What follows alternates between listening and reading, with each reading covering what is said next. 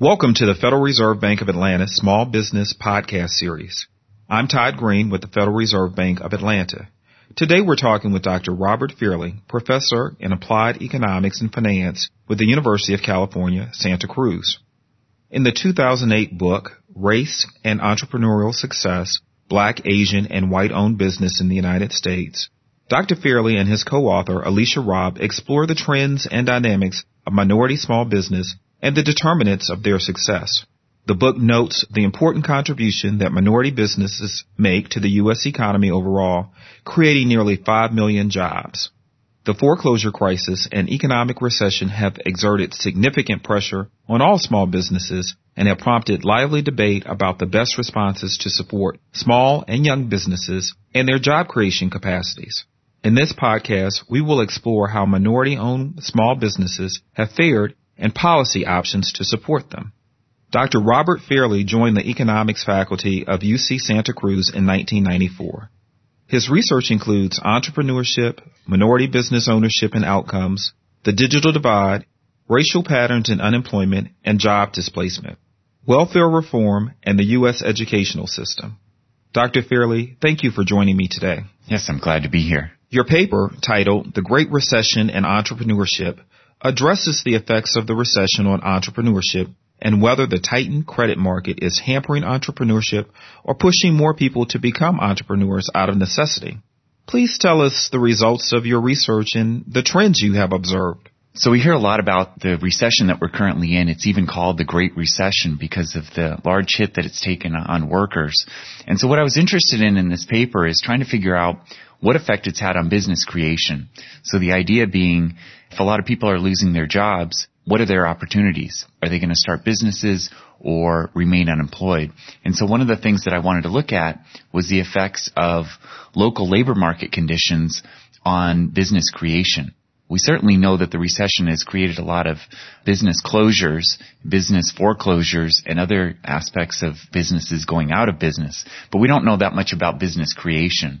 And so the idea is if you live in an area or during a time when local labor market conditions are bad in terms of high unemployment rates, does that create individuals to start businesses? And so what I find is that it does have a large effect. I find that if you increase the unemployment rate in a local labor market by 5%, that increases business creation by roughly 15%. I also examined the effects of the housing market on entrepreneurship. In particular, I looked at home ownership rates that have been declining and home values that have also been declining and what effects they've had on entrepreneurship. Both of those have negative effects on entrepreneurship, but much smaller than what we find for local labor market conditions. So in the end, the positive effect of rising unemployment in the Great Recession outweighs the negative effects of the declining housing market and declining home ownership in terms of increasing entrepreneurship. Your 2008 book, Race and Entrepreneurial Success, Black, Asian, and White Owned Business in the United States, seeks to answer the question, why do some racial groups succeed in business while others struggle? Based on your research, what are the determinants of business success and why is business performance different between racial groups? Historically and at the present time. So in my 2008 book with MIT Press, one of the things that I was trying to figure out is what are the determinants of business success, specifically among smaller businesses that are not kind of large corporations. And one of the factors that we found to be the most important was access to financial capital. Another factor that was extremely important was human capital. So in terms of how educated the business owner is. And then finally, kind of a new finding for the literature was whether or not you had an extensive family business experience. So in particular, if you worked in your parents' business, that had a big effect on whether or not your ultimate business would be successful. Now, if we kind of turn to the issue about minority groups, we wanted to focus on African Americans and Asian Americans. African Americans, we found in our data, had the least successful firms on average of all large kind of ethnic and racial groups. And Asian Americans had the most successful firms on average when we looked at different outcomes such as sales, closure, profits, and employment of firms. And so we put these things together, and what we found is that African Americans were underperforming the national average, partly because they had less access to financial capital, that they were less educated on average, and that one of the new findings was that they had less experience in family businesses. So they were much less likely to work in a family business than were white owned firms. Asian American firms we found to be very successful for two reasons. One was that they had much more access to capital in terms of their businesses at startup and also that they were highly educated. We found that 50% of Asian owned businesses had an owner that had a college degree or higher, which was about twice the national average. In our current economic environment, many small businesses are experiencing challenges. Why is it important to address the particular disparities in small business performance between minorities and non-minorities? Small business ownership is extremely important for a number of different economic outcomes.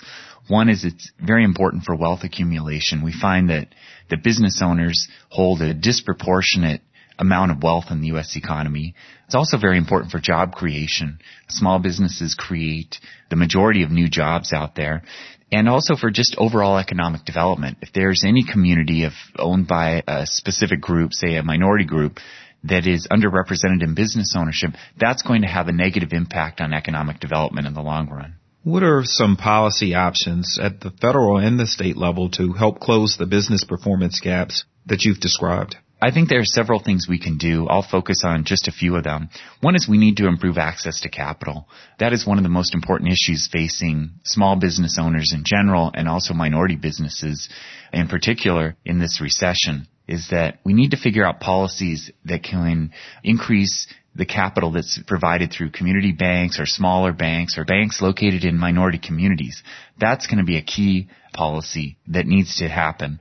Another is that we need to provide training or entrepreneurship apprenticeship type programs that provide experience working in small businesses, working in industry specific types of jobs that allow individuals who don't have a family business experience to overcome that deficit and be able to get the kind of experience that will help them create long-term businesses.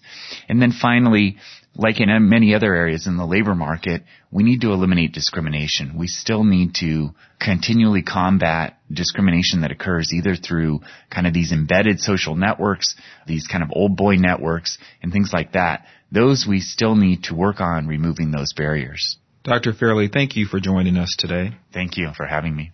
This concludes our podcast. We've been speaking with Dr. Robert Fairlie, professor in applied economics and finance with the University of California, Santa Cruz. For more podcasts on this topic and others, visit the Atlanta Fed's website at www.frbatlanta.org. If you have comments or questions, please email podcast at frbatlanta.org. Thanks for listening.